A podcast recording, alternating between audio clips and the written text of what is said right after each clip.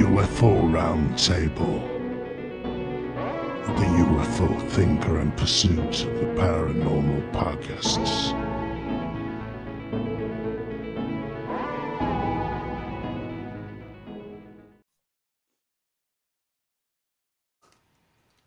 Welcome to this month's UAP roundtable. We are actually a little bit late uh, releasing this one due to reasons beyond our control. However, we are here now.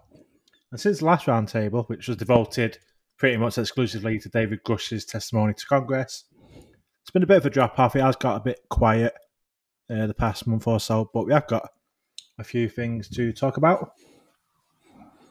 It would have been hard to follow last month anyway, uh, but we are joined as normal by my podcast co-host Greg. How are you doing? I'm good, thanks. How are you? Very well. As always, the infallible Dave Smethurst is with us too. Well, I like the infallible bit. I don't think it's true, but I'll, I'll go with that. Yeah, hello, good to go. I'm glad to be here, and uh, I think we are a bit late, but we managed to. There's a bit more news happen, so that was quite good. For sure. And to help us understand this murky state of affairs, we've also recruited one half of the Mechanism podcast. Joining us for the first time in the roundtable, I believe, is Davey Johnson. Thanks, Dave. How are you doing? I'm very well indeed, thanks, and uh, thank you very much for inviting me on this. Unfortunately, my partner in crime or my crime fighting partner, whichever way around it is, is unable to join us. Although he might, if we're really lucky, pop in later. So fingers crossed.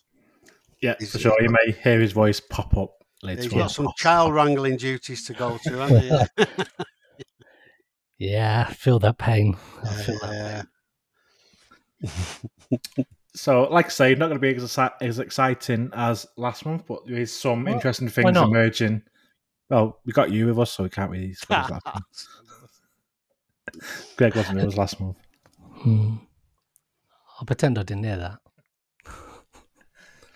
Yeah, so some things have, have emerged last couple of weeks in terms of possible fight back from the forces in the US who do not want to see disclosure or more, more transparency or political maneuvers linked to this. So we mentioned Dave Grusch, and obviously last month, like I say, we had a big episode about the hearings and everything that he was saying coming forward with, and there has been backlash uh, in August, which was basically born from an article from the Intercept magazine from the ironically named Ken Klippenstein, who alleged Grusch had had drinking issues, had suicidal ideation, and was in- institutionalized temporarily. Grusch himself admitted this and said it was combat PTSD related, and he was happy to talk about it. UFO Twitter, UFO X, and others were rightly outraged at what was thought to be a deliberate attempt to smear David Grusch, who is obviously, as we know, a veteran.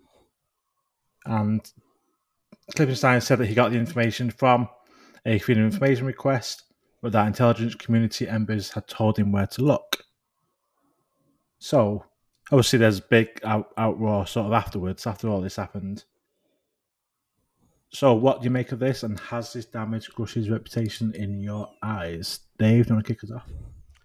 Yeah, sure. Yes, very good. That, uh, yeah, I mean, I think, uh, yeah, there was lots of outrage on this. I mean, it was pretty obvious what was going on. There was lots of outrage from Ross, from Jeremy Corbell. Corbell. I thought Corbell was a bit over the top, to be honest with you. He seems to have been a bit over the top since his hearings appearance, to be honest with you. So I think he could just dial it down a notch because I, I, unlike maybe some others, quite, I quite have a lot of time for Jeremy Corbell, but I think he's a little bit over the top. Anyway, I'm getting sidetracked. Uh, I think uh, it was sort of seen as, and more so, a lot of the mainstream politicians were as well pretty outraged because of this big, rightly in America, this combat thing, you know, attacking a veteran, PTSD, all the rest of it. So it's seen as a real obvious smear on a veteran, you know. Now, I thought Grusch handled it really well. He was open. He told everybody about it. He told people about it beforehand, and he said he wanted to discuss it to help other people, you know, model sort of response. Then a few people said it was a direct IC leak. Uh, now, Klippenstein came up, what a name, nice. Clip, I just think it's like a joke name, you know, clipping things up and, you know, and he's a monster, you know. But uh, anyway, he tried to say at first he found it the Freedom of Information, but this sort of collapsed because then he went on this Twitter space, if you remember, uh, with Greenwald, who was going to hold it up as some great attack against Grusch. He said, "Oh yeah, well the intelligence community actually told me where to look and all the rest of it." So he was just clearly a stitch up, you know, so they tipped him off. So there was clear evidence of dirty tricks, no action taken as usual. Klippenstein was just a buffoon, really. He's a gutter journalist. And uh, also, uh, The Intercept, uh, he said his motivation was because he disbelieved in the UAP story as well. I mean, what's that all about? Is he, what's, is he a journalist? What is he, or a comedian? He sort of, uh, he said he liked to troll people. He then made up he'd been sacked and then laughed at everybody because they fell for his thing. Because he's a journalist, you would try and believe him, wouldn't you? So anyway, I think having him, and he was really humiliated if you watch him on the Breaking Points podcast with a proper political interview. You just come away looking like the silly little child he is, really. So, uh, I mean, I think it shows a desperation of non-disclosure forces because they're finding it hard to discredit Grusch, and uh, I think using somebody like him because he's so verified by the ICIG stuff and all the rest of it, they can't really lay a glove on him. So. Uh, taking this scattergun approach and seeing what fits. Uh, and I think it's a clear reaction to the hearings. They're definitely trying to derail the sort of disclosure train. There's a few other articles come out uh, on peripheral things. They didn't stick either. It's weak pieces from the Washington Post and they're saying, where's the evidence when there is clearly they didn't bother to look. So I think it's sort of backfired in the end with key opinion formers have sort of said, well, we don't believe this, and they've sort of got behind Grusch. So I think it's massively backfired. But what I would say is, it has got the message out in some people's eyes that he's a drunk, uh, he's got mental health issues, and you know he's gullible, disgracefully said because of his autism. You know, he's, he has got that message out on some level, but I don't think the people who it matters it's really gone for. So that's my view. I think it was uh, the weaker aspect of the fight back, the Grusch and It was pretty low blow.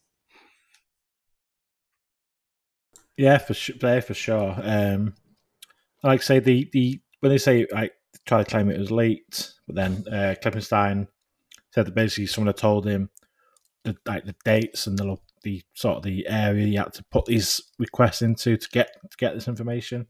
All very very understand uh, understand underhand. Uh, definitely for sure. Davey, let's come over to you. Yeah, I I think there was a little bit of overreaction from what I would call the the, the UAP supporting side of this. So Ross Coulthart was very quick to say that this was a deliberate attempt to leak his medical records, which, due to HIPAA regulations in the US, have to be kept confidential. Turned out that wasn't the case, and that this had come through a Freedom of Information Act from the local sheriff. Coulthart then tried to walk that back a bit and say, oh, well, we spoke to the sheriff. The sheriff said there'd been no Freedom of Information Act request when in fact there had. And it just made me think very much of one of the things that Ross Coulthart is big on saying is assume a cock up before a conspiracy. And he failed to listen to his own words in that, that instance. Because this, there, there are certainly, as, as Dave has said there, there is intelligence community at play and at work here in terms of directing Klippenstein to where to get that information. I also think that this is undoubtedly a smear by the the IC, the intelligence community, but I think it's probably going to backfire. I think that what they have miscalculated is the world that we currently live in, where mental health and mental health illnesses and challenges are the norm. They are open, people are able to talk about them. I live with depression and anxiety. I am probably too frank and open about that, but I will talk to anybody about it because for me, it's about breaking down the stigma of mental health. And I see a parallel there between the UAP topic as well that people are trying to stigmatize. And it's easier if we talk about it, we shine the light on it, we bring it out into the open. One of the other areas that I'm involved in in this topic is I'm a member of the UAP Medical Coalition, where we seek to provide support to medical professionals so that they can help people understand the UAP issues and not just the UAP, but other things around it as well. So, yeah, I think that this smells of people of a certain generation, let's say, who think that a really easy way to discredit somebody is to say they're a bit loopy when in fact 7% of US vets suffer from PTSD. So it's incredibly common, perfectly normal. My view on this was they'll probably say next, he once smoked some weed and he inhaled. They've totally misread the temperature or they're playing to a different audience. Um, and as Dave said, I think that it is an attempt to derail this. It's an attempt to scare off other whistleblowers. But we've heard rumours in the last week or so that there have been people who have bypassed AARO and Dr. Sean Kirkpatrick and have filed what they call a PPD 19, which is a, a whistleblower act similar to, to Grusch. So I think it's probably has unnerved some people, but there's still people who are going forward with this and bringing for trying to again shine the light on this as well. I also had the good fortune the other week of meeting along with Ash at uh, the Awakening Festival event in Manchester. I also had the, the good fortune of chatting with James Fox, a film producer who was incredibly excited to leave Manchester and get back to the US. Not just because of the torrential downpour and the rain that we had, but because he's got two or three whistleblowers lined up waiting to talk to him when he gets back to the US. So, yeah, definite attempt to derail it. I don't think it's enough. Brill, Brill, yeah, nice to to meet. Well, see you again because we have met uh, previously. Um, but yeah, good, good stuff, Greg.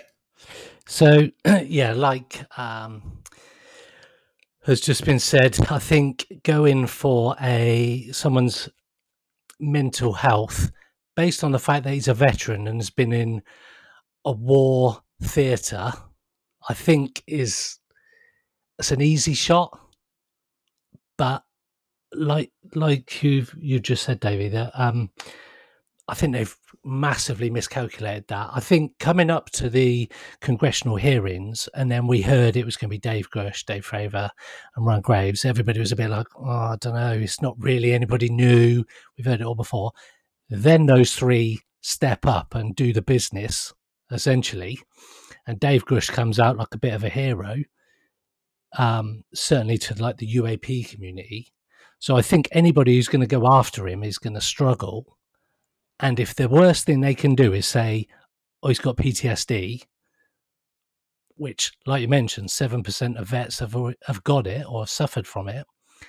It's, it's not unusual to hear a veteran with PTSD. You hear about it a lot in the news. So, it again, like you mentioned, it it's kind of the norm. Mental health issues now and people suffering. It's not a, a, fringe thing. It's not something that people necessarily hide away. And I think actually probably helped Dave Grusch even more because people can like they're they're almost got his back on on the back of that. Say, well, you're a vet. You've you've obviously some some horrible shit. If you've got PTSD and all this kind of stuff, no wonder you were drinking. No wonder you're probably suicidal at one point. I, I can only imagine the horrific stuff that these people see. So it is a low blow, and I think it was a cheap attempt that probably has backfired. Turns out that Klippenstein is the son of Stephen Klippenstein, who works for the Department of Energy's Argonne National Laboratory, hmm. who is one of the organizations that potentially would be compromised if the existence of alien life was confirmed by the Senate. Therefore, sounds a bit dodgy to me. So when you when you start seeing the motivations for people's reasons for attacking what appears to be a genuine guy. Dave Grusch appears to be a genuine guy. Obviously, I don't know him, but all the reports suggest that he's a nice guy. He's a family guy. He even said he's had some horrible stuff, like threatened essentially by to his wife and himself. You have to wonder why why these people are concerned with his mental health. What's that really got to do with it? And when you start looking as to who these people are and their backgrounds, it becomes very murky. And I think when it becomes murky, you have to question all motivations to attack Dave Grusch. And I don't think anybody anybody can really. I think the UFO and UAP community um, fully aware of his credentials and the fact that he seems like a sound guy. Um, and I, I don't know. It's it's low blows, it's cheap. And I personally think he will come out of this stronger than he went in. He seems to have done from these congressional hearings. He went in as, like I said, he's it's kind of like it's Dave Grusch. We've seen his big interview. What what can he possibly say now? What can Dave Fravor say now? What can Ryan Graves say now? And then they sit there and everybody's like, holy shit. Ash is messaging me going, it's insane. I'm watching it. I'm watching it. It's insane. And um, and you just think it's, it's just a weak attempt. And if that's the worst they can throw at him, that he's got PTSD and he's a war vet, I think he's on to a winner. If that's if that's the thing, really. But that's interesting because I didn't know the stuff about his dad, and I, I was going to mention Klippenstein and kind of like like his motives, like why. So obviously, most of never heard of him before. He's not really like a UFO uh, like reporter or anything like that. Mm-hmm. You've got to think why why would you why would he do this? Why would he drag someone through the mud? What what was his aims? Follow the money.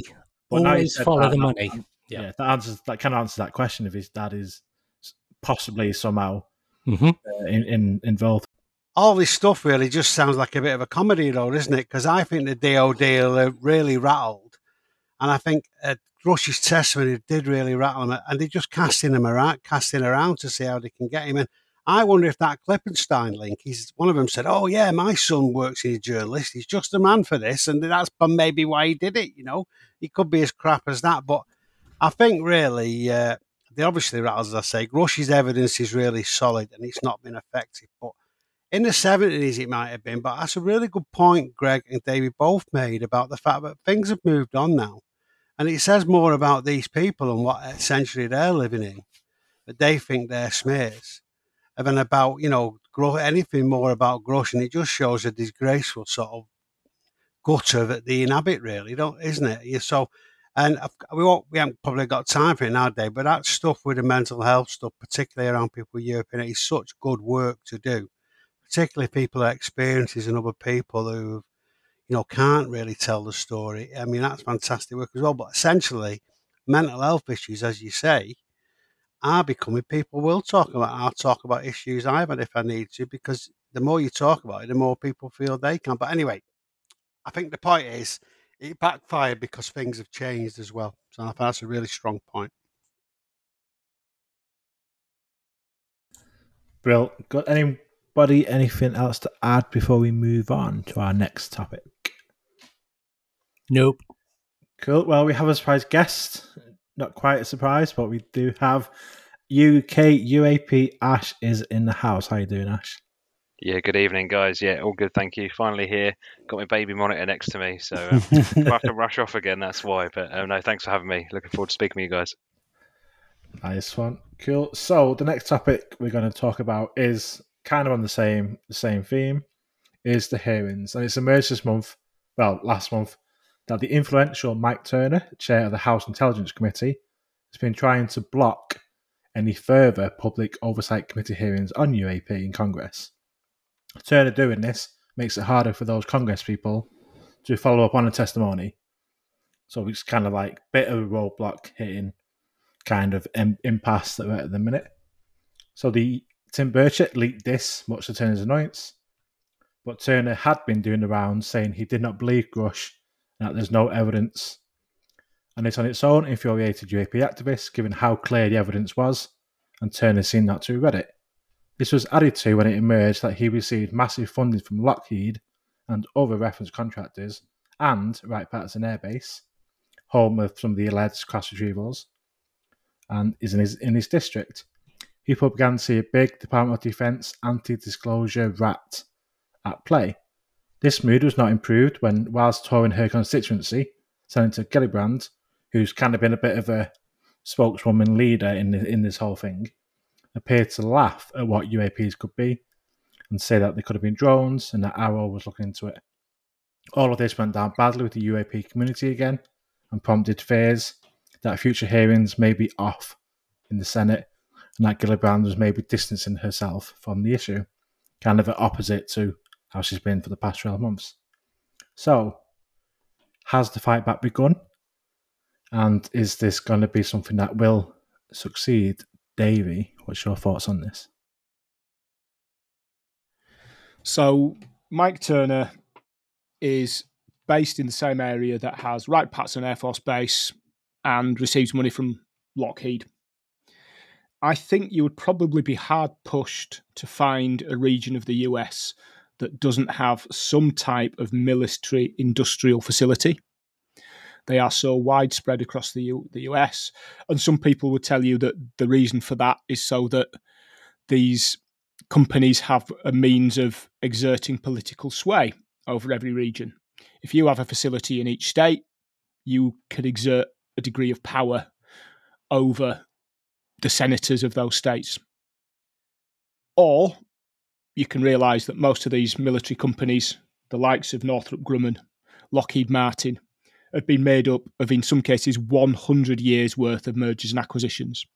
So the very nature of global business means that lots of small companies are subsumed, are grown out, are bought out by larger companies. They close down the facilities they don't need, they keep the ones running. You look at you look what's happened with banking in the UK, for example. We now have four or five banks. Same with energy companies. You have four or five energy companies.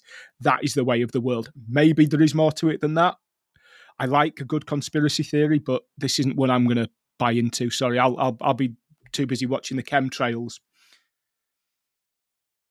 So if we think about this, it, and this is one of my biggest concerns that I have about this disclosure movement. And I know we have this legislation that they, even the the, the commercial aspects of it, the businesses have to declare whether they have any exotic or non-Earth origin materials. But it's impossible, in my opinion, to separate the commercial from the political and I have my good friend Christian Thompson, aka UAP DB, UAP database. He planted this seed in my head because we started talking about the East India Company. And for those of you who don't know about the East India Company, the East India Company was set up from the UK by the UK Foreign and Commonwealth Office as a trade, as an industry, primarily to ship goods between the East Indies, the UK, and further afield, ties right back to slavery, ties right back to empire and commonwealth. So when we think about, okay, the US government's been really smart here, they've stashed this material with Lockheed, with Northrop, with McDonnell Douglas, with SAIC, for example. It's not new. The Brits have been doing that for centuries, tying the commercial and the political together. I'm a bit of a Star Wars nut as well. What's the underlying theme in Star Wars? Trade wars. So I, I really do think it's going to be impossible to disengage the political from the commercial. And that's where I see this disclosure movement really stalling. And I get that pushback from the likes of um, Mike Turner and even that, you know, chuckling laugh. And I think it was more of a chuckle than a laugh from Senator Gillibrand in that interview where she was interviewed within her own constituency but yeah, I I just I really am cautious about how you're gonna how anybody ever thinks in terms of disclosure you can untangle those two elements. Brill, brill. Uh, some great points, especially that stuff about all the trade stuff. I mean, it's money, isn't it? You got to follow always, always follow the the money train for uh, one of the better word. Ash, do you want to bring you in on on this point? Yeah, I'm not sure I have too much Hello? to add, really. I think Davey succinctly uh, summed that up quite nicely. But yeah, I'd, Hello. I'd, I'd tend to agree with him on the point around, you know, let's not jump to assumptions. I think I think you're right. You make a really good point there around the sheer amount of military bases across the whole of the United States and how they're distributed. Um, I think it's all too easy when you're interested in this subject to automatically jump to conclusions and you know find the conspiratorial link there. Um, I think people do that you know, because they are very invested in the topic, very interested in the topic. And it's easy to do that, but I think I think we do need to be cautious of that. Um, but yeah, I, I, think we are starting to see this is part of the pushback that everyone's spoke about, and I think we're starting to see see that, and this is this is one element of that. Um, this isn't really related to this, but I, I just I just saw something today around apparently some Roswell footage has been has been released as well of, of crashed balloons and things like that. It's like, well, why is that suddenly been released now? There's there's clearly a reason for that. The timing is just so you know suspect, uh, and I think that's what we're witnessing here as well. We're, we're just seeing lots more pushback from from every angle. Um, because I think I think they realise you know this there's something feels different this time around around what's being released and the, the witnesses coming forward. So um, yeah, I, I, expect to see more of this happening over the over the coming weeks and months. And uh, yeah, I guess we just have to wait and see what what the next what the next skeleton in the closet is. They're going to try and pull out and um, you know try to deceive everyone with. But um, yeah, I think that's that's my, my take on it at the moment. Sorry, my, my mind's still in, in baby mode. Um, so. for sure, for sure. Greg, do you think this is the start of, I guess, like say, the pushback on, on all of this? Muted. Still muted. Oh, there we go. Sorry. I think the problem is when they when they first started and the congressional hearings come out, and that first one happened, uh, the, where they showed that it was a bit of a weak attempt. They were trying to rewind video on the fly, and they were like, "Go back a bit, go back, and we'll see this little ball go past uh, supersonic speed past this airplane." And they were going, "No, you're, uh, you're," and they just it was a bit disorganized. Then you've got AARO coming to the forefront and Sean Kirkpatrick, um, and then his attempt. Uh, I don't know what he was doing in that um, that briefing that time when he was sat in with Gillibrand and everybody. Everybody, we were all discussing the fact that he just really didn't even want to be there, which put AARO on a bit of a back foot. I think at that point, anyway. But then the, these congressional hearings took place recently with Dave Grusch et al. Um, and you've got people like, whether you like him or loathe him, Jeremy Corbell in the background. It was super high profile. You got AOC doing some of the questioning as well. She was she was questioning people. So you've got these high profile people around um, the hearings everybody was hyped up in the UAP community globally. I think everybody was super excited. And I think that was a massive turning point.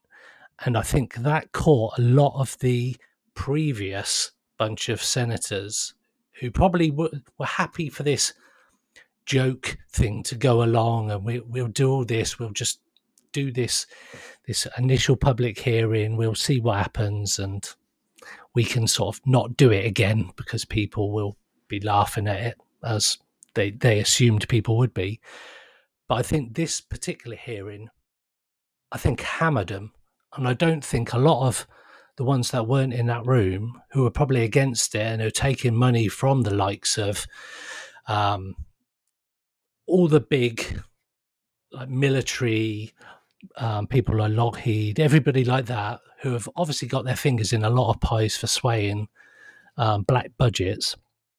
I think it took a lot of them by surprise, and this is now them saying, "Oh shit, we're it, we've probably let this go a bit too far." Um, there's a bit too much of a, instead of a ripple in the community. I think there's been a bit of a wave. Um, so again, Dave Grusch, they're trying to knock him and then all these other ones going, "Oh, we're not, we're going to push back." I think, I think they're too late. Personally, I think there's a bit too much momentum behind it now. Um, and like I say, Corbell, whether you like him or not, when I listen to his podcast now, um, the Weaponized podcast, since the, the hearings and before the hearings, I kind of see he seems to have been quite instrumental in some of it. As as much as I didn't like to to say it, he he does appear to have been a bit of a driving force, and they could have had Grusch years ago. George Knapp could have. So I'm just wondering now if if the powers that be and those in the uh, those in the know that don't want this to come out, it is their fight back but I don't know if they're too late, personally. Dave, what's your thoughts on this whole topic?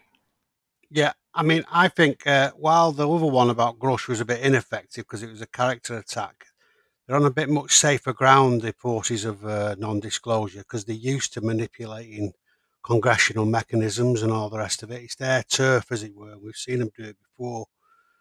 Uh, so I think the first sort of rumblings we saw of that was uh, they started blocking some witnesses for the hearings, if you remember, before they come across. So they knocked off three of them at least.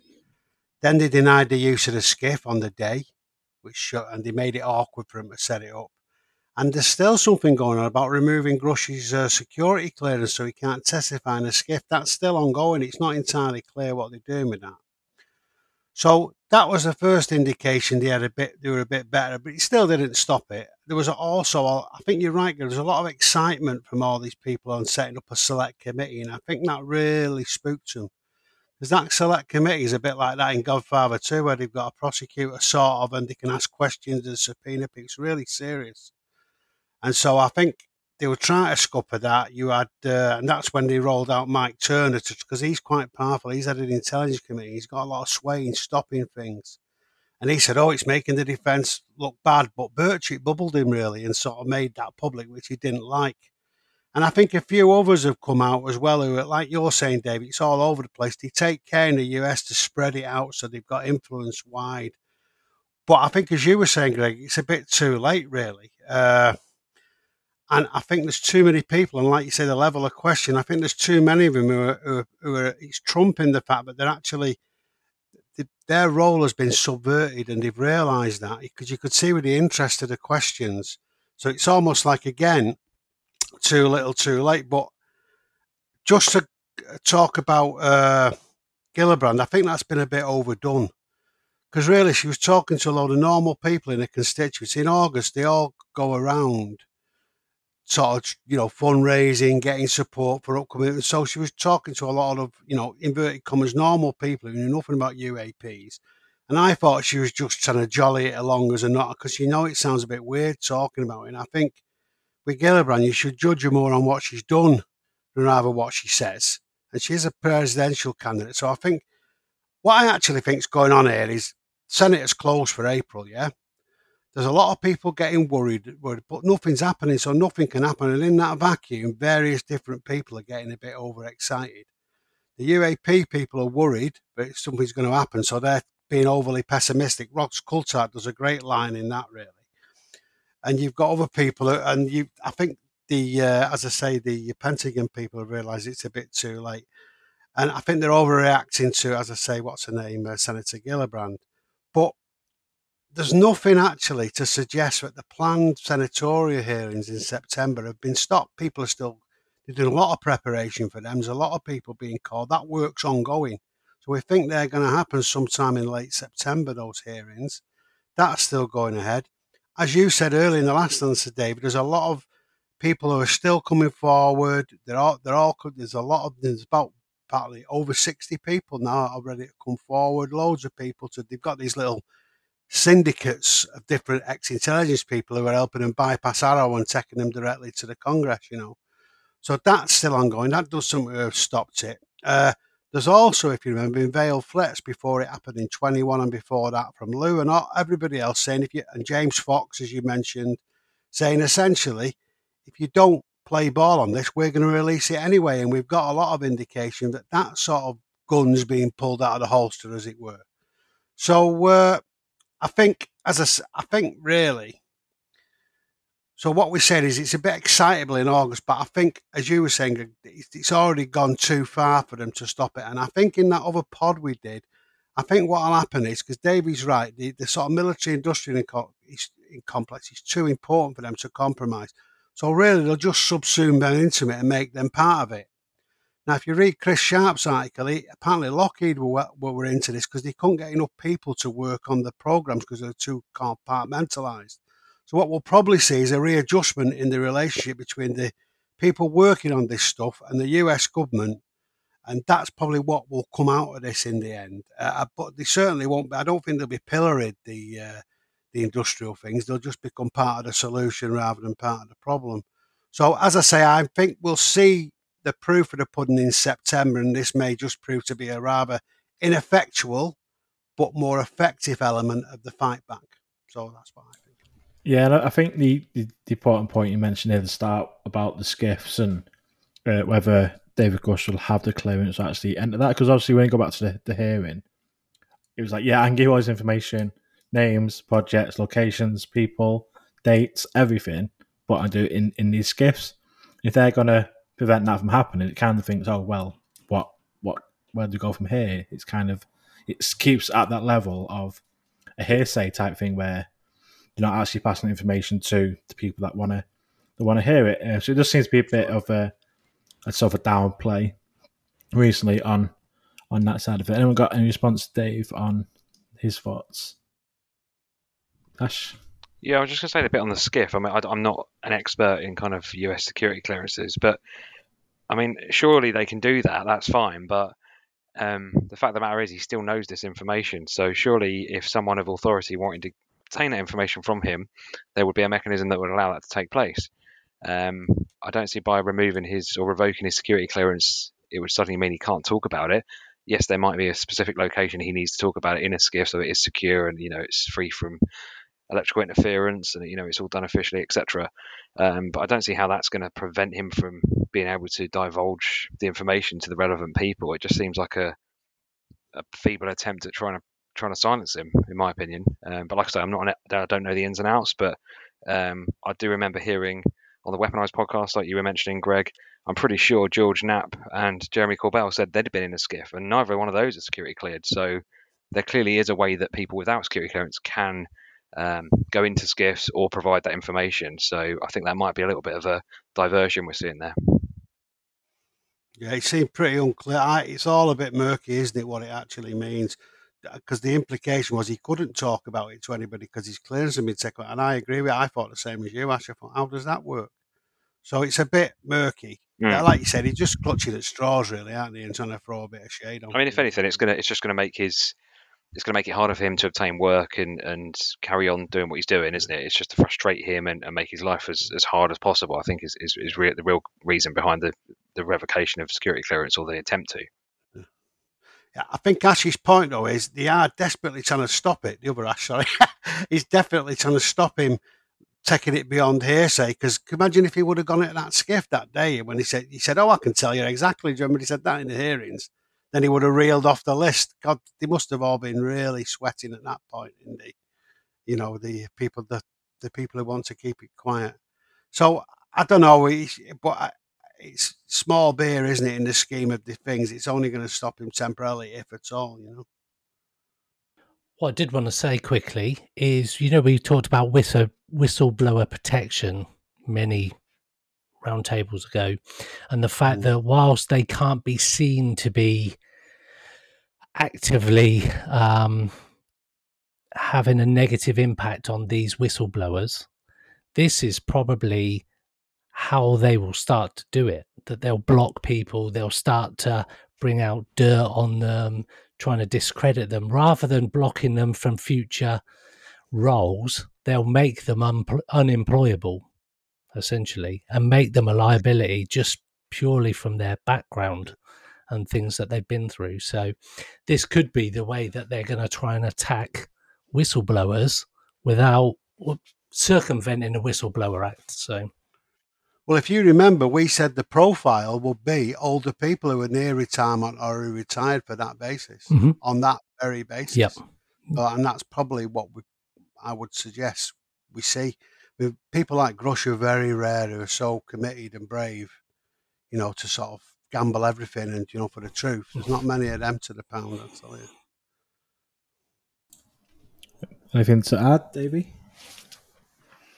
Not on that one, other than if you go to um, the DNI website on ICIG whistleblower uh, information, there are some quite interesting timelines around the times in which they have to process an ICIG complaint similar to that that David Grusch has done. With the first being that they do an internal agency review, which takes 60 days. It then comes out to um, an external review panel, and there's a further 270 days. So there are some timelines around these actions, and a lot of people are saying, "Oh, well, what's happened with his with his ICIG complaint?" And I don't think anybody, I don't think I've heard anybody ask Ross Coulthart or Jeremy Corbell or George Knapp if they know what the timeline is around updates on this um, whistleblower complaint. And I think that would be a really interesting avenue for further investigation Ooh. and exploration. Yeah, really good point. That. Well, anybody anything else to add before we move on? So we kind of stick again into the same sort of area. Some news that's come out this week. in fact, is the launch of a new website for the All Domain Anomaly Resolution Office, AARO. It's got this brand spanking posh kind of um, website. Uh, so just a quick look on the front page. It's got a message in there from Sean Kirkpatrick, who is the director of AARO. I talked about it. Basically, it's going to be a website where military personnel can basically submit any sort of UAP kind of report to to them uh, through the website, which is coming soon. How long it will be before we see it, I'm, not too sure. Um, and what I thought was interesting is he mentions on here about civilian pilots as well, so that they have their own reporting kind of process through the air traffic control, which then gets passed on to them from the uh, Federation, Federal Aviation of, or Administ- Federal Aviation Administration. I'm not sure we'd heard too much about that in the, in the past, where they I will receive reports from the FAA. I'm not sure that's something I've not personally looked into too much. Whether you guys have, uh, I'm not sure. So, what do you make of the oh, website? Greggy, who had a look at it? I'm, I'm on it now. Um,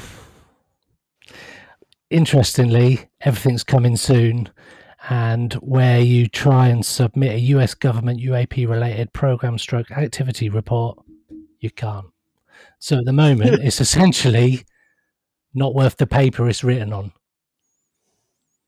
So I, I think for for all the good it does and highlights it, the fact that it doesn't even work seems like another blocker that we go look you can report all this stuff. We'll give you mechanisms. You can go via a vpn so we don't even know who you are to begin with. And then you go on there because you're, you're all of a sudden you go right i'm i'm fired up. Grusch has done his thing. Fravor's done his thing. Ryan graves has done his thing. Let's do this. Go to press the button and lose your bottle because you can't do anything. And i think it's a that kind of seems to have summed up AARO from from day one. It promised the world mm, and slightly under delivers. Um, it's, a, it's, a lov- it's a lovely little website. It's a lovely website, nice and clear and basic. Um, unfortunately, it just don't work really. Um, and I don't know if they list any telephone numbers or an email address you can send something to. Um, I'm just having a look now. No, basically, it doesn't even tell you. Um, I'm just going on the FAQs. Um, how can I share information with AARO? Um, uh, they should report to military personnel should report through their command or service in accordance with GENADMIN joint staff, whatever. Um, Civilian pilots are encouraged to promptly report UAP sightings to air traffic control. I can't see them doing that. And general public will announce when a reporting mechanism is available for use for others. So at the moment, the website is practically useless because it doesn't tell anybody anything different than what they would have to do through their line of command anyway. So it it's all noise to me. I'm taking a leaf out of your book, Ash. I'm not. I'm being very pessimistic about it all. uh, yeah, who's who wants to go next? Who wants to talk about the website, Davey? Yeah, I first of all think it shows the, the sort of the disdain with which this has been treated shows a terrifying level of, dare I say it, arrog- ar- arrogance. I don't know. Pardon the pun. Very good, um, Davey the first time I tried to get onto the website, it locked me out, and I spent 40 minutes trying to get into it. Ash, I think I'd just been locked out. So sorry for that reference. Um, no, I think it's awful. It, my 10 year old daughter could design a better website. It's clearly been pushed along. Um, what I would suggest anybody to do if you're in the website now as you're listening to this, which of course I know everybody will be, go to the search box at the top and type in the word retrieval so, crash retrievals is a big topic. It's what David Grusch has been talking about through his whistleblower ICIG complaint. It links to two PDF documents, but you can't access them. They've both pages have been subsequently removed. So they sit there somewhere, and there's somebody far better at website um, penetration than me could probably get there through a SQL injection or somewhere like that. There's techniques for finding these web these pages, but yeah. So that tells you everything you need to know about it. The website itself is just an absolute joke, isn't it? Designed by a ten year old and put together by a four year old. And that's not a criticism of young children. It's just that they're far better than we are. Perhaps again, this is a reflection of the people and the generation and the age of the people that we are coming up against in this topic, and that they are um, slightly far removed from reality. Let's say. Um, the other thing I would say about it as well is there's been news recently that um, the Deputy Secretary of Defence has now taken a more prominent role with AARO, a lady by the name of Kathleen Hicks, and she's she said that she believes that transparency is a critical component of AARO's work. She's committed to sharing their discoveries with Congress and the public, and consistent with their responsibility to protect critical national defence and intelligence capabilities. But just nothing there, and I think she's she's probably come in, jumped all over Kirkpatrick and team, and forced this to happen.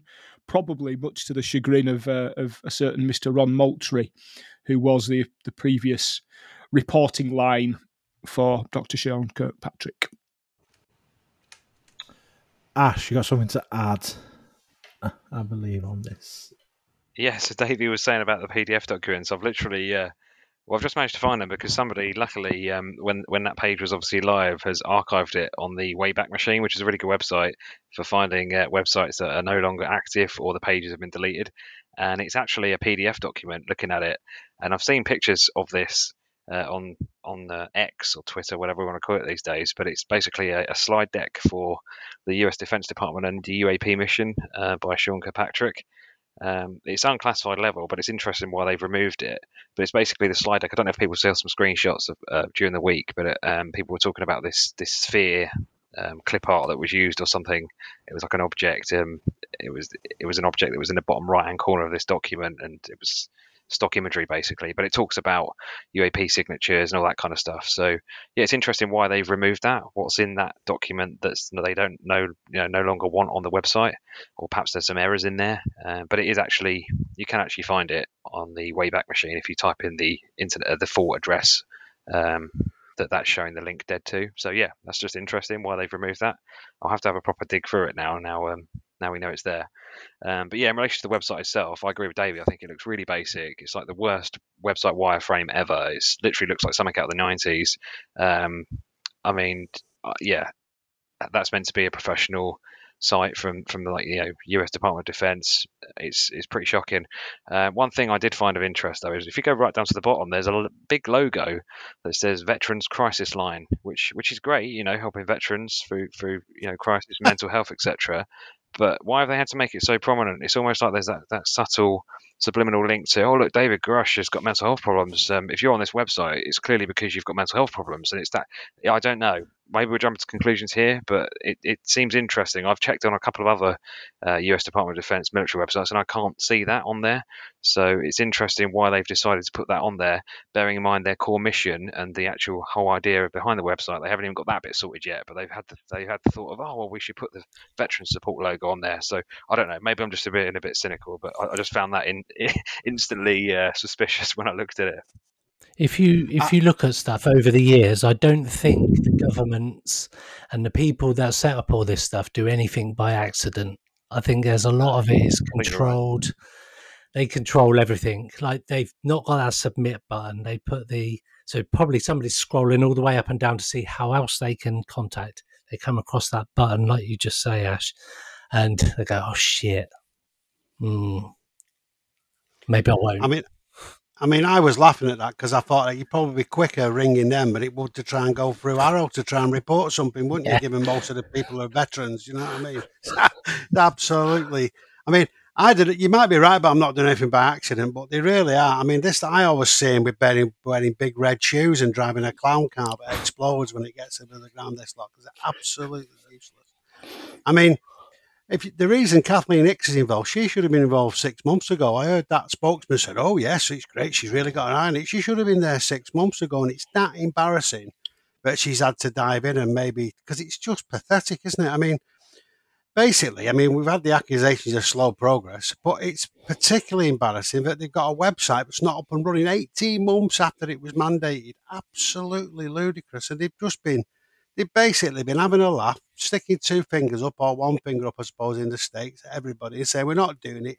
I mean, it was on Moultrie's desk at Christmas, apparently, and what's he done since? And then it was embarrassing after Kirkpatrick started to complain, but whistleblowers were circumventing him and not going forward because people were being nasty about him. And in fact, they couldn't go anywhere because the website wasn't up and running. I mean, how ludicrous was that? I mean, it's absolutely pathetic. You can, So, get a web, uh, you can get a website up and running in a few minutes nowadays. Exactly. It's Even not I could do it. it's not like um, back in the old days where you used to have to webmasters and all that kind of stuff. Like you, you mentioned, Davey, kids can put a website up in probably minutes nowadays. Well, we have we have AI as well. You can literally tell it what you want it to do, and it will, it will Yeah, create yeah, a template, yeah, and it looks yeah. ten times, hundred times better than that. So yeah, Yeah. there's no excuse. But, um, but I mean, so last week it was launched and it's got a mission statement, a vision statement, and all the rest of it. it is stuff that just from his old slides. I recognised everyone. I mean, uh, people were getting excited about that. Uh, you know, when he mentioned craft recovery, as if that was something. It wasn't in that PDF, unless they're, a bit sensitive about that. But that was that was just what he put before when he was trying to write that fantasy island a few months ago about uh, because he was doing this presentation and he realised that he'd not done anything at all that was linked to the original NDA. You know, all the different things they had to do. So he put on his slide, this is what we're going to do in the future to address all these issues. That's all that is. If you read it I've read it. It's just the same crap that he put up before. They've got the famous, three famous videos from the New York Times saying they're unresolved, and now the, and the only other ones are things they, they, they think they've resolved or what or whatever. So, and they're saying in the future apparently they're only going to put resolved, unclassified ones on. Well, that narrows the field a little bit, doesn't it? What's the point of that? I mean, I'd rather they put things that, that were unresolved that they didn't know about, but it's just the same stupid fantasy island cobbler's place they live in. We've got Grusch on one side saying we know about it, and we've got AARO with the fingers in their ears going la la la la la, trying to take us back sort of ten years to where or wherever where we are now. So there's nothing new, I don't think. It's just a lot of window dressing really thrown together to I and the, the same dodgy sophistry that they're employing really. Uh, the bottom line is nobody's got any faith in Kirkpatrick, have they? His statements, his lack of progress. And if they want to get rid of the whistleblowers, have got no faith in him. That's why they circumvent Narrow. So if they want to really reboot that office, they need to get rid of him. And that's the bottom line. Nobody's got any. It's, it's just a, a living metaphor for how they don't care. And, and would ne- I mean, how they can talk about transparency and whatever and openness. I mean, it's been an absolute. Kathleen Hicks should hold her. Kathleen Hicks should hold her head in shame at having this bunch of jokers that she's over behaving like this. It's absolute disgrace. Anyway, just a couple of last points when I, my blood pressure goes down slightly. Uh, uh, firstly, just remember the AARO report is still delayed. Should have been in June. They were going on, oh, it's not ready for August. I thought, forget about August. It was June. It should have been out. He's still not done that. And I wonder why this is. Is it linked to is it linked to Grusch's testimony and he can't keep up this cobbler's line of no evidence of whatever NHI craft because that's crucial. Can't say extraterrestrial anymore now. It's NHI if he goes into legislation, and that means he can't use his little weasel words to get out of it as easily. Uh, but anyway, I wondered. There has been rumours from old Sharpie that he said in Liberation Times that he's been given a crash craft by somebody or some material. Now, if he's actually got that in the department, he's probably put it somewhere in a broom cupboard, hasn't he, and tried to test the cleaner to ignore it, you know, go around it. But he can't, maybe he can't quite say he's no more evidence, he do not know what to do. So maybe that's it. And then you've also got his partners in crime, NASA, who are in the same fantasy island as he is. Their report's been delayed as well. And why is that? I mean, I presumably, Bill, what's his name? Bill Nelson sort of rolled out of whatever office he's in and said, uh, what we're reporting on. Oh, well, we're just going to talk about ways we can spot UAPs. Oh, yeah, we spent, oh, yeah, well, six, well, yeah, ways we can look at them. Have we looked at our hackers? Oh, no, no, we're not. We're nowhere near that yet, Bill. And he's probably said, we're going to look like a load of idiots here. What are you doing? And so I think the report they're trying to revamp it. And I also think, and I thought this when Grusch was testifying, they were one statement away from being exposed as being uh, complicit in what they've been doing, as we all know they've been up to for the last 30, 40 years. I thought, and I think they've realised that if they put a report out, some nothing burger report, they're going to look stupid if something comes out. So both these organisations are in some sort of stasis, truth stasis, because they dare not say anything because whatever one wrong step and they'll be exposed as the charlatans they are. So yeah, so I really enjoyed the new website, as you can tell, and it really, I really I thought it was. A, the only thing is, I suppose, forget about us. They have got a website and that does raise the profile. So that's while I'm being very negative, the fact of its existence is, I suppose, a positive for people who aren't that much into it. So there you go. That's my stunning Good review Steve. of their website. No, I think, yeah, I think Dave's Hello? been abducted. been shut down. Um, but yeah, I I think that don't was like what he's talking about. Disconnect. Yeah, I think that was uh, quite unanimous um, across the panel uh, regarding uh, the AARO website. One thing I did notice is if you scroll down to the bottom, you go on the Education and Resources tab. Trackers. the trackers, you got space Yeah. object trackers, ISS tracker, aircraft trackers, balloon trackers. Satellite trackers. Where am I going? At the very bottom. Uh, I think that's quite a good idea, though. I think that's quite good to have that because you, you probably do get a lot of people who just jump to conclusion, go, "Oh, "It must be a UFO," and they do they do no due diligence or actually an Mm. investigation themselves. And like these basic little tools can actually go, "Well, actually, yeah, is a satellite or is you know is it the ISS passing or something?" So I kind Mm. of get their point on that. They only want the quality reports, and you kind of you want to try and filter out the crap, don't you? Really, and any anything that is going to them, you want to make sure first and foremost, well, have you done your due, due diligence before we investigate it? So um, I think that's a good idea. Balloon tracker's a good one, actually. Yeah, I'd I'd- not heard of that one before. No. I wonder how fast they got that up. Faster Yeah. than the website, I expect. hey, I'm back. I'm back now. How far did I get to, lads? Where, where did I finish? We saw you get abducted through the window, and that was it. Yeah, that's right. Yeah, yeah, yeah. No, I, did I through finish? jetpack? And Was I going on about NASA? Did you hear that bit? Because I was talking to myself. Like, yeah, all right. Well, I, you probably heard the best of it then. I just had to be sedated. Then a load of medics run in and sedated me uh, after, after, and that I, the bit you might not have heard me say was that at the end of it all, at least it's out there for the public. So for the people who aren't informed, it's probably good visibility. So I did have one positive remark in a sea of negativity. Sorry about that. Yeah, I mean, we're just talking about the the trackers that are on there as well. Uh, as Oh, yeah. as someone who I investigate in UFOs on a weekly basis when reports that come into UFO identified, and these are all tools that we use as part of it's like the basics. It's we have a checklist we go through and we'll check all of these different types of programs uh, for each sighting. I guess, like you say, Ash, about weeding out the good ones from the ones that are the space station whatever. But it's kind of, to me, it's, hand, it's interesting. It's on there. I think it's kind of like, is it them just saying, "Yeah, this explains it all," rather than like, "Don't don't." I was thinking us, that. this just explains everything. it's that subliminal kind of like Yes. thought planting again, isn't it? Um, but but then also on the flip side, is it also the fact that they're a small department? They literally don't have the resources to thoroughly investigate stuff, so they kind of want you to do most of the investigation before it gets to them. Um, so yeah, it could be either of those, couldn't it, or a bit of both? I think they can't be bothered employing anybody else because they might actually find something. I think that's more accurate. Uh, Don't look too hard, boys. Don't look too yeah, hard. No, no. That's what I mean. They didn't even Check the blue record him, did they?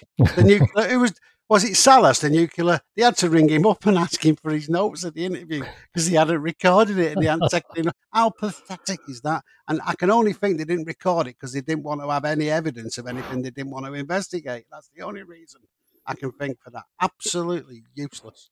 It's almost scandalous. It is Oh, like wow. scandalous, to say the least. If that was the UK politicians and all this was kicking off, you can imagine what PMQs would be like on a Wednesday afternoon. Keir Starmer would be going Yeah. ape shit. Get the popcorn out. Yeah, Yeah. I would tune into that specifically. I listen yeah. to the PMQs a lot, Yeah, and they go at each other any excuse. And but this would take the biscuit. I think it would really be something to Yeah. be, some sight to behold. That would. We should maybe do that at Christmas. Do some sort of sketch, you know, a prime minister. Yeah, Sean, Sean Kirkpatrick, question time. yeah. Sean, do you believe what you were saying? Yes or no? anyway, I can think of a few now. Right. So moving on, something completely a little bit different. This is a couple of weeks old now, uh, as we're recording this, uh, but very interesting. I guess a few days occurred uh, from Peru, as there was reports of attacks in the Amazon jungle in Peru on terrified villagers by reported seven-foot aliens floating off the ground, attacking villagers, wearing shiny shoot shiny suits with body armor and trying to abduct villagers, including a 15 year old girl. The story was taken extremely seriously by the Peruvian media. Some videos emerged, some very interesting videos, and the Navy recorded in to restore calm. Shortly after this, the local police blamed it on the local miners wearing jetpacks trying to scare villagers off their land. It paints quite a picture. Um, some gold miners with jetpacks and guns or whatever the hell they've, they've got on him. So, what do we make of this? Kind of gone, it has kind of gone a bit quiet since it kind of happened a couple weeks ago. But what's the panel's thoughts on this? Was it a total hoax? Is it, as I say, is it these gold miners with jetpacks, or is it something a bit more sinister, Dave? S. Right. Okay. Well, right. Let me calm down from the website now, and I'll be trying to give you. A, well, I, well, the first thing is there has been over the years in the Amazon cases of miners intimidating the local population and trying to scare them from the land from the mine. They mainly do it on water, and they do that sluicing of you know water on the banks of rivers. But uh, there's also been a long history of reports of these strange creatures operating in the Amazon jungle from a lot of different people from Brazil. This is Peru, but it's all that linked via the Amazon. So uh, it's also true to say the villagers are all armed.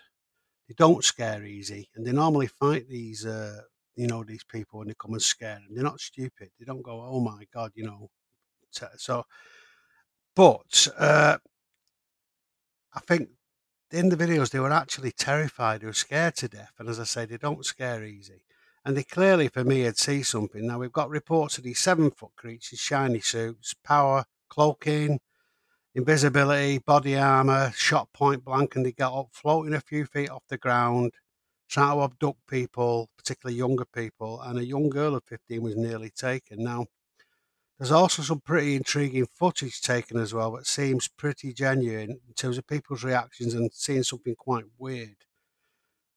The point is, I cannot see anybody in the deep Amazon jungle rolling around in a jetpack. Can you? At ground level, flying around not without being turned into mincemeat very quickly. There's no chance. I think it's just absolutely ludicrous. And when I heard the explanation of these sort of uh, crazed cartel sort of influenced jetpack flying sort of miners, you know, who, who, are all highly, you know, mostly uneducated, hardly got any money themselves, and they're just basically slewing a load of what I thought there's no chance. And it was quite obvious when they were talking, but this ludicrous story of these jetpack miners, which sounds like some sort of game from the 80s, uh, was just concocted to, rep- to fit the reported facts. That's for me.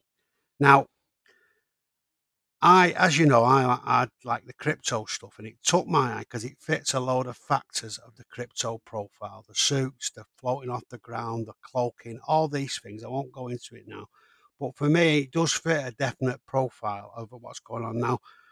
But even whether you think that's right or not, clearly something for me non sort of prosaic has gone on really. And uh, I think if you look at the crypto profile, what tends to happen when you get these sort of appearances, it's when the homes or the habitat of whatever these others are where, who are living there. The theory is they're living underground or wherever in, these isolated places, the jungle being a good place to do it. When they get disturbed or something happens, then they come out and start taking it out on the local population or, or whatever behaving in this manner. Now, I so I think something disturbed him. I'll shut up in a minute, but I'll just finish this bit. There was apparently, which hasn't been reported, a massive military exercise going on in that part of the jungle. It had Brits, Americans, loads of different South American uh, armed forces. A massive exercise at the time down there, and that was reported by a fellow called Timothy Alberino, who did a brilliant program on it on Jimmy Church. Now I know Jimmy Church isn't to everybody's taste, but he does do some good interviews, and this was one of them. And so I wondered if something else. Uh, something had disturbed whatever this was in the jungle and they'd sort of come out. Or, and this is probably a bit too conspiratorial, whether there was some sort of operation being mounted against them. And this was the consequence because it does seem in South America you do get reports, uh, like, unlike other parts of the world, like Colares and all that, where there's more violent action taken by whatever seems to be down there. So for me, something happened. It fits the crypto part. I don't believe the explanations. I don't. I'm not saying I don't believe. I definitely believe it, but I just think it's too convenient the way it's been explained away, uh, and so for me, I think there's something to it, and I find it particularly interesting because of my interest in the crypto profile. So I admit my bias there. Uh, Ash, let's go to let's go to yeah. So um, yeah, when I first heard about this, I instantly thought of you, Dave, and thought that is the crypto profile right there because I'm interested in this as well. I also thought, as someone been watching The Mandalorian too much because you know there's a lot of jetpack, there's a lot of mining going on. So yeah, there's a bit of a Star Wars uh, link there as well. Uh, but no, getting back to the seriousness of it, I mean, it, it's just preposterous when you start looking at what it would take to for this explanation to actually make sense. I mean, these jetpacks yes, they exist, but they're not exactly easy to use. You need to be quite proficient with it. You need to have the training. That's not even mentioning the cost of them. You know, they're hundreds of thousands of pounds, these bits of kit. Then you've got to think about the fuel. The fuel's not necessarily easy to obtain. You, are talking about jet, jet grade fuel, aviation fuel. Are you really going to have that in the jungle? Um, then, like you mentioned, Dave, actually, the, the, practicalities of using this bit of kit in the jungle, you know, the terrain is, is, is not the right terrain to be using it. The, the risk of you just shooting off and going into straight into a tree, and you know it, it, it's just bonkers, you know. Um, so yeah, I, I, don't think the jet, you know, it was um, it was miners using jetpacks. You know, do do organised crime groups that run some of these these mines potentially have have the means and the funds to do it? Yes, they might do. The, you know, the big cheeses, that the main players, but the average person digging it, you know, digging the mines aren't going. Like you were saying, Dave, they can barely rub, you know, two things together themselves, let alone buy a jetpack. Um, so yeah, it just makes no sense to me. And the, when we're talking about the actual witnesses as well, you know, these people, yes, they live in remote locations, but they're not like an uncontacted Amazonian tribe. You know, they know what's going on in the world. They have access to the internet, mobile phones. So it's not like they they don't know what they're looking at. You know, it's not like they've never seen a sci-fi movie or they've never seen, you know, a human being wearing a, a suit or you know, they they can tell the difference between something that's that's normal or something that's a bit out of this world. So I think we need to give them a bit more credit as well. And like you were saying, they they, they seem genuinely quite scared in some of these clips as well. And you've got to ask yourself a question: what what reason do they have to lie? You know, these people lead a simple life. What are they getting out of this other than more hassle, more grief, and and more emphasis on on probably what is already a tough place to live anyway? Um, and I, I, think it's really interesting how it kind of was a big thing, and then it, the lid was put on it really quick, and suddenly other news got in the way, and nothing's really been said about it um, which which I find really interesting. And to touch upon your point, Dave, around what was actually going on, what caused it, if these are the others or the crypto terrestrials, we're going to refer to them as, um, which is very speculative, but if it is them, how do we know that the miners haven't been attacked too? You know, because they're not exactly going to report it, are they? Because they're doing illegal, you know, they're carrying out illegal activities. So um, perhaps they've been digging into areas they shouldn't, and it's you know it's provoked this reaction. Um, that's another theory potentially. I don't know, but yeah, I, am with you on that, Dave. Um, something's a little bit fishy here. Certainly not. I certainly do not prescribe to the explanation that's been given at all. I think it's ridiculous. David, you two have just convinced me. I came into the, I, I came into this thinking this is just another distraction. You know, we're we're in that pushback phase. We've seen with the smear campaign against Grusch. We've seen with the, the, the sneaked out video of Gillibrand giggling at the at the topic. And with them, we had the MH370 video, which Ash and I have talked about as well. Just absolute bonkers, you know, distraction. Look at the bright, shiny thing. Don't pay attention to what's really happening. But you two have actually done a really good job there to make me stop and think a little bit. Um, so the cost of a jetpack is about 300k, $300,000. So expensive, very expensive, hard to fly, hard to fuel. If you have access to a 300k jetpack, do you use it just for scaring the locals? There are better ways to scare them. You just simply go in and you kill two of them. Yeah. There is a long history in South America of so the the the, the name that these um, aliens were given by the locals was Los Pelacaras, which is the face peelers, and there is a long history of gangs of syndicates involved in mining, in drug trafficking, in people trafficking, trafficking in South America, taking somebody, cutting the face off, and dumping them in a river. You can find stories about Los Pelacaras going back 10, 15 years, normally written by people from um, a, a religious support group locally that's having to deal with the aftermath of this and deal with the support to people. So there's definitely easier and better ways to scare somebody than be flying through the air. But what I really love, and this this speaks to something in me that I'm still not sure about, is that we have this idea that this is a almost like a primeval, a folkloric type story and legend. And yet the way that the the, the head of the tribe described them was as the Green Goblin. So just as you were saying there, Ash, about they have access to modern media, they do. And the way that the modern media informs the myth making, the storytelling, I find really interesting. I think there's more to be for us to understand there about how we view and interact with the the anomalous and the unusual, and how we use modern media to create that frame of reference. I think that for me, that's what this story tells um, about us as as people and our interactions with those things we don't understand. Greg. I don't even know what to add to that. All three of you are just, I don't know. I don't know. Um, Do you think? I haven't, I haven't really got any, anything more to say. I mean, who knows what actually happened? That's that's the thing. I mean, for example, and I'm just throwing it out here. Don't shoot me as I'm as I'm saying this, but if you watch the Steven Greer whistleblower presentation thing that he did with all these people come out, there's one ex-military guy who said that they were in the the forest. They came across these unbadged military personnel type people with advanced tech because there was this weird pyramid um, UFO type thing hovering. Who's to say it isn't just some military psyop that it's ideal because you if you can make it out to be something it's not, you can shut it down quite quick because you go these people they don't know what they're on about. They're they like you mentioned they can't really say much because a lot of the stuff they're doing is illegal anyway, so they go quiet. And who's going to believe these these people, um, the locals, when I don't know what do they know type thing? That's looking at it from say a privileged first world point of view. It's like well, they just live in the jungle.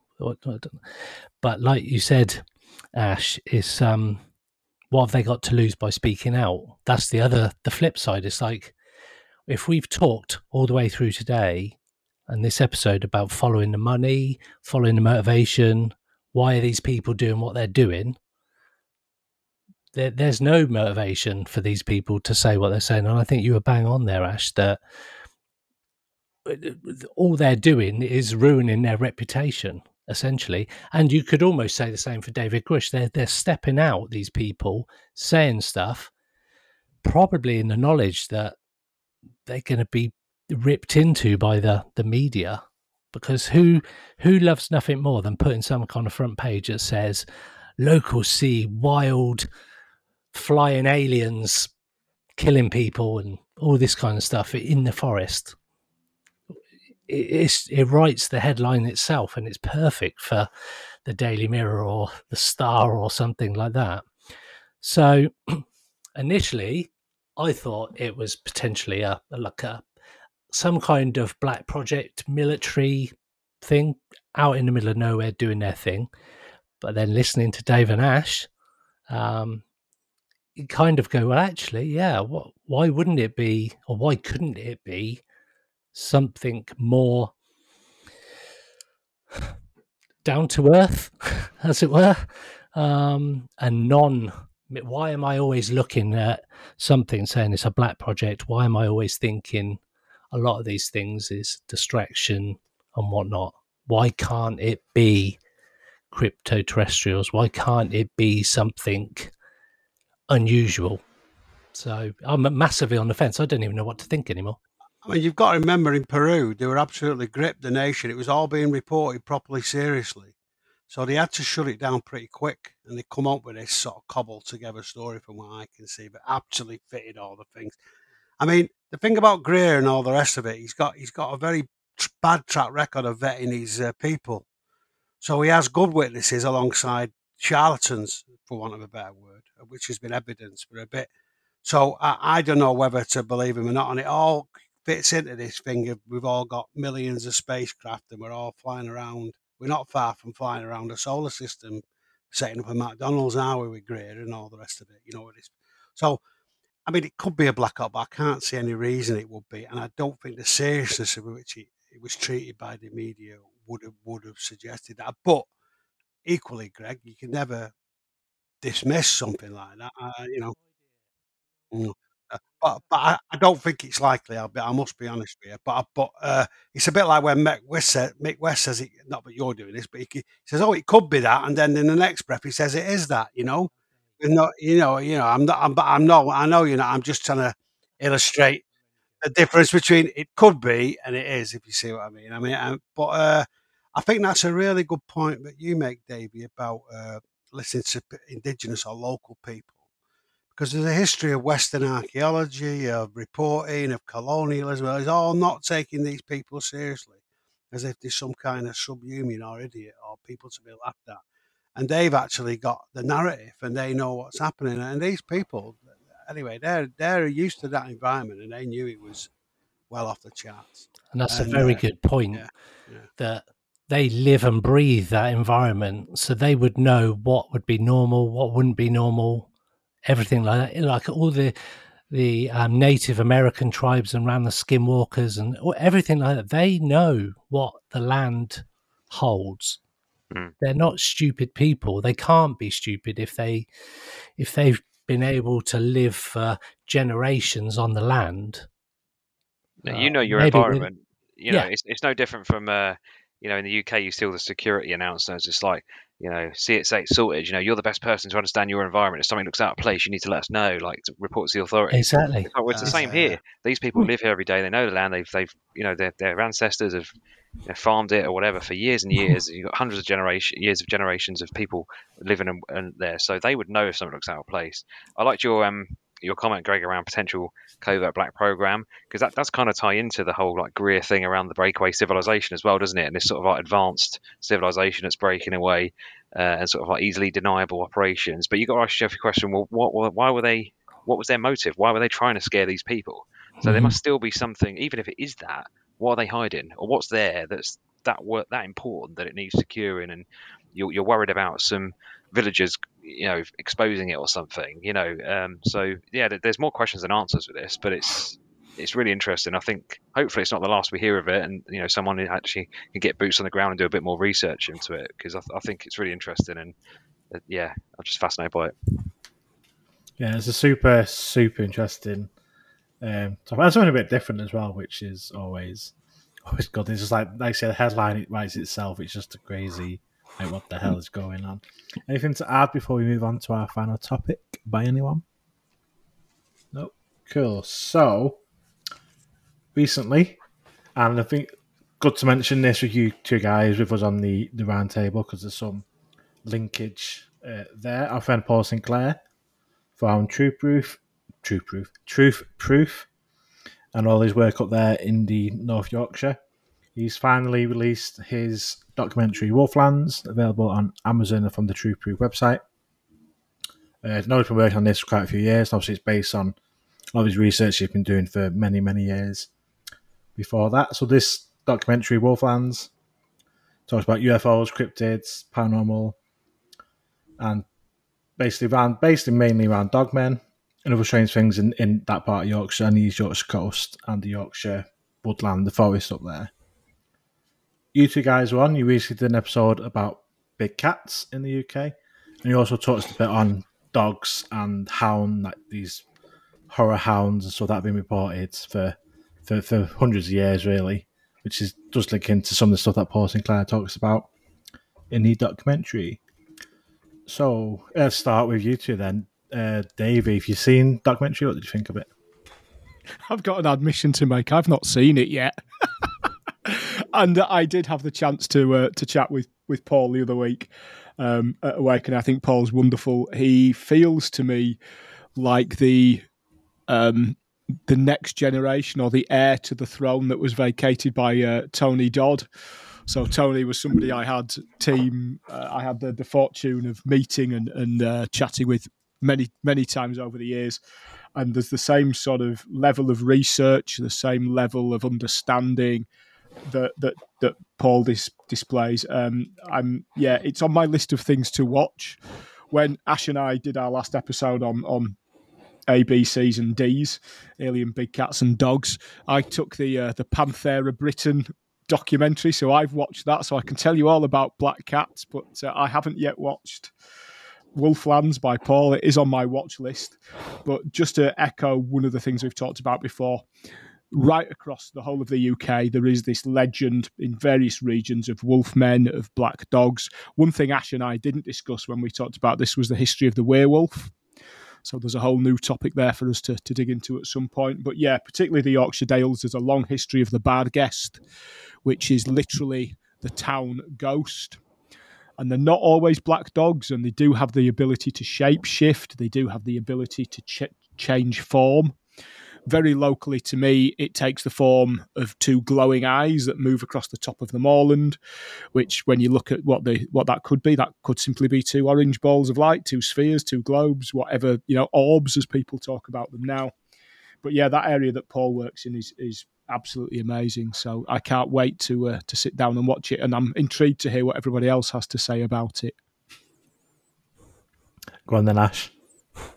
Yeah, I have actually seen it, but as as Davey said, we said we'd take a documentary each, and I still need to watch the uh, the uh, Black Cat one, so I'm gonna that's on my list to do.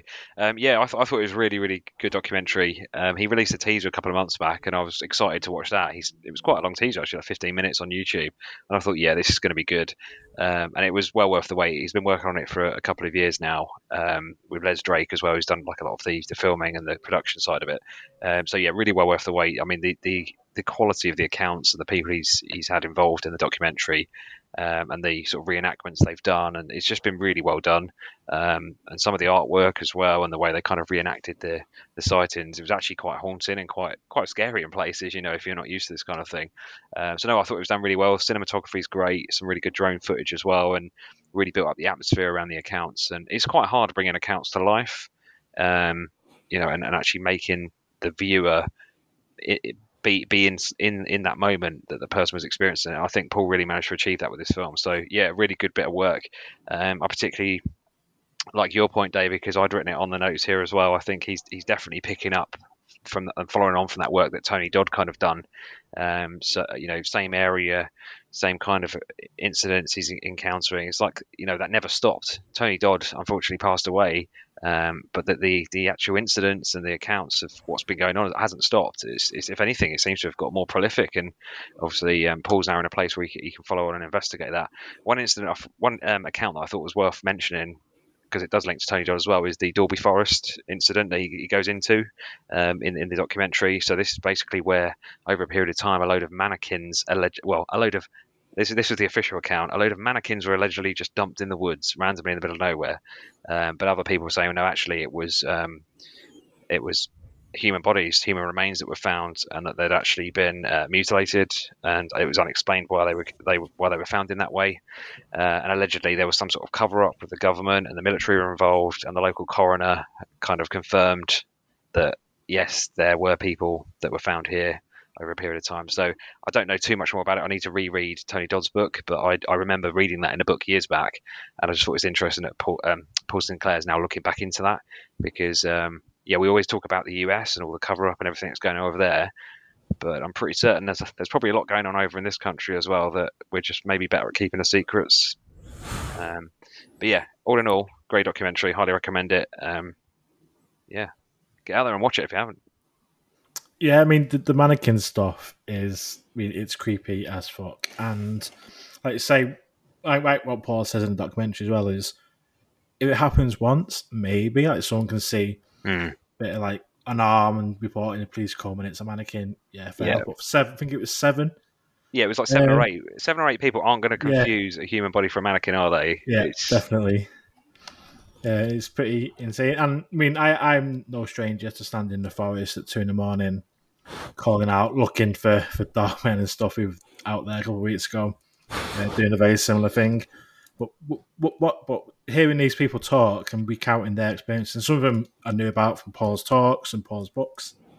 I was glad to see some of them made it into the documentary. And I was like, yes, it's covered this one.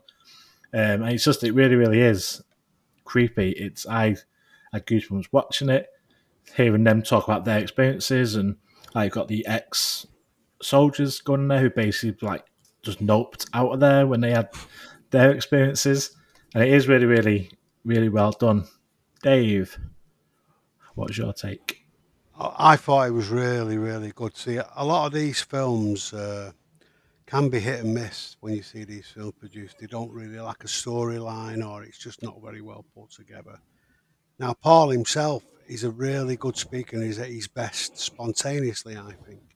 And he's not quite as good when he's rehearsed, but he got that balance right in this film perfectly of his excellent storytelling plus the connectedness of the story.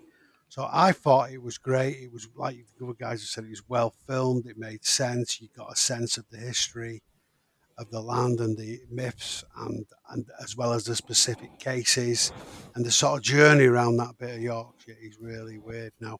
So it's, uh, he's really effective.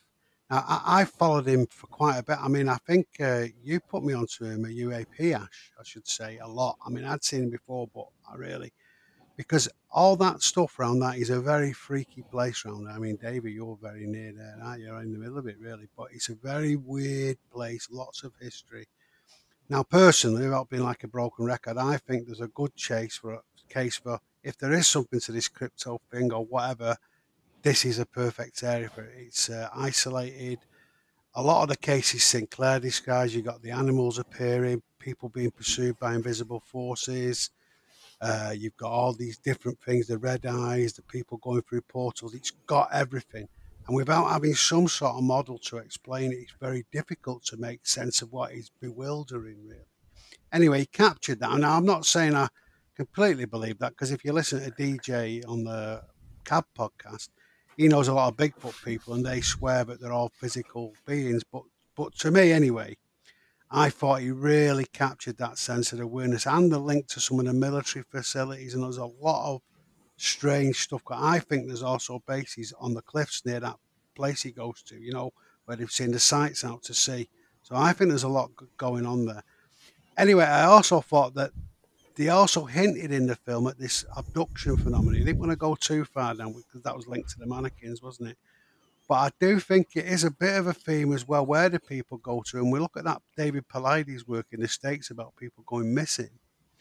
And you do wonder to what extent it is an unreported phenomenon and what's happening. And it, that certainly made me think about that. And uh, yeah, so I thought it was, uh, I thought it was really good, and, and I think the connection to that, for me, the connection to the crypto profile is pretty strong. But whatever is happening, I'd really recommend it. It was a great film.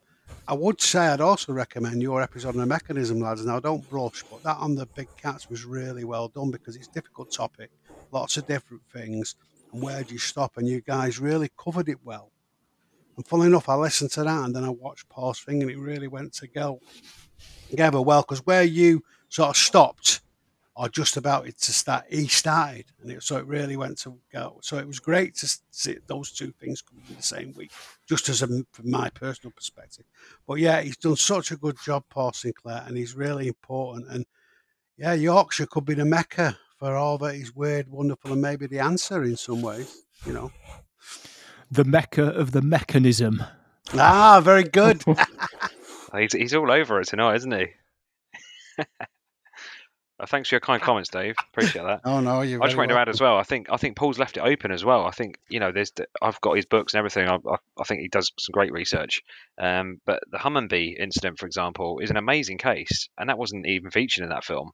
Um, and again, you were talking about the missing people and all that kind of stuff as well. So, there's so much stuff that we know Paul like is into and investigates that wasn't even featured in that that documentary. So I, I hope that it spurs him on to, you know, release more documentaries and focus on some of those amazing cases in more detail. Because the Hunmanby one is is phenomenal. Um, highly recommend.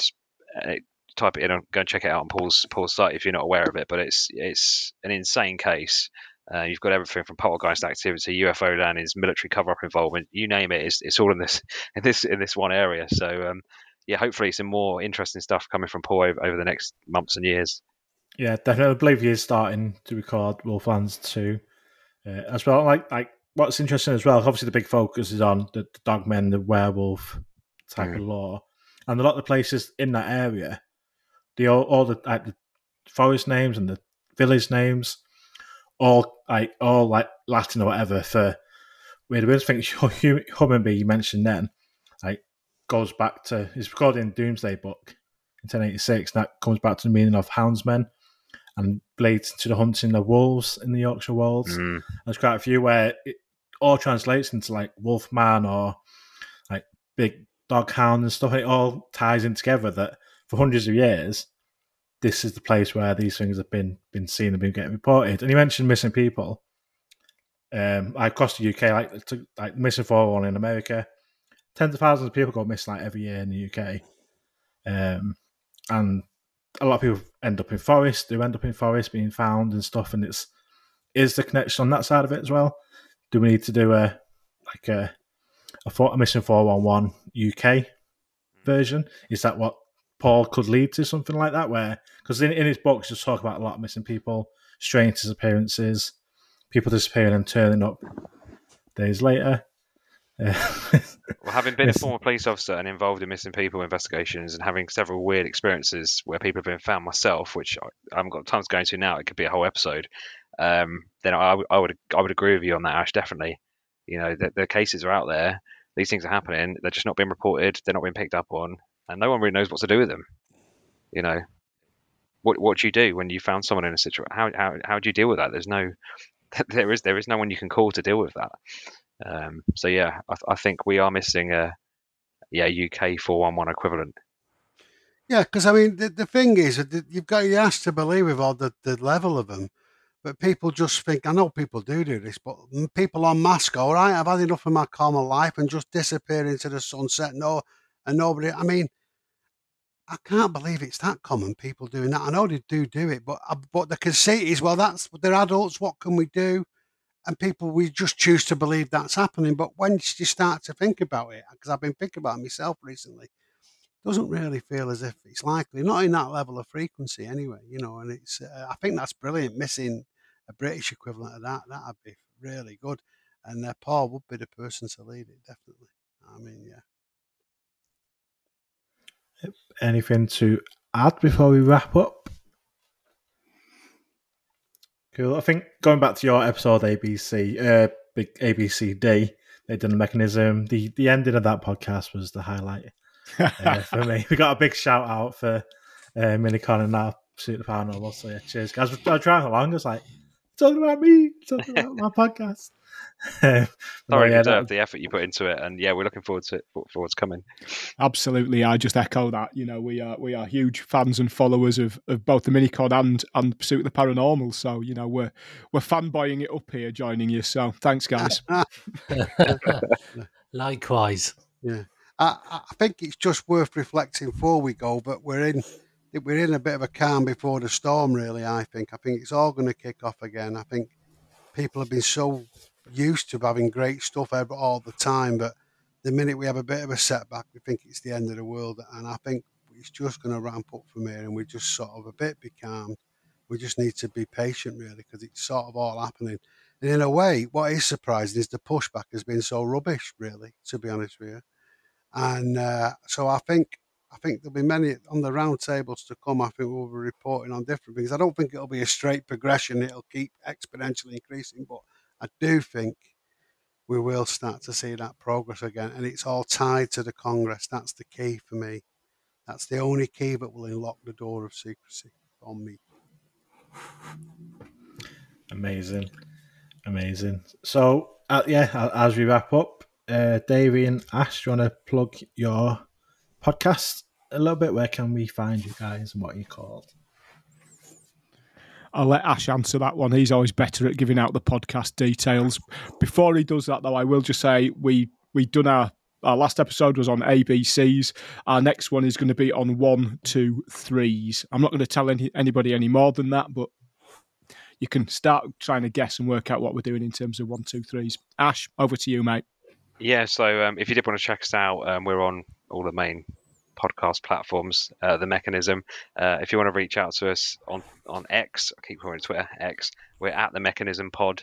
And you can also email us as well, uh, the mechanism pod at proton.me.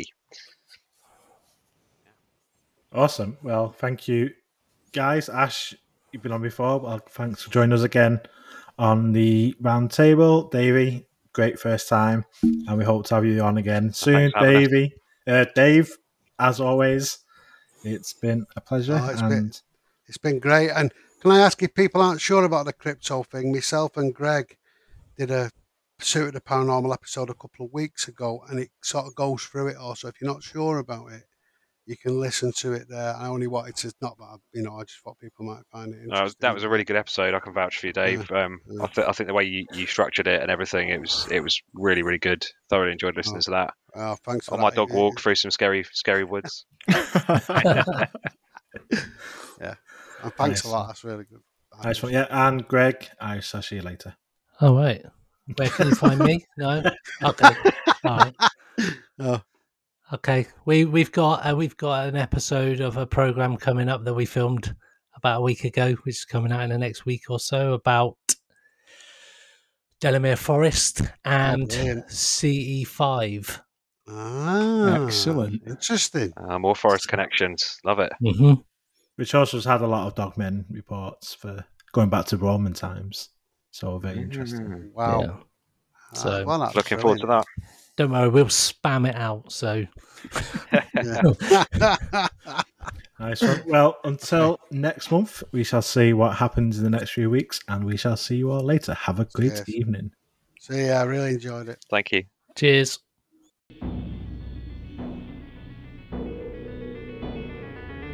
UFO Roundtable. The UFO Thinker and Pursuit of the Paranormal podcasts.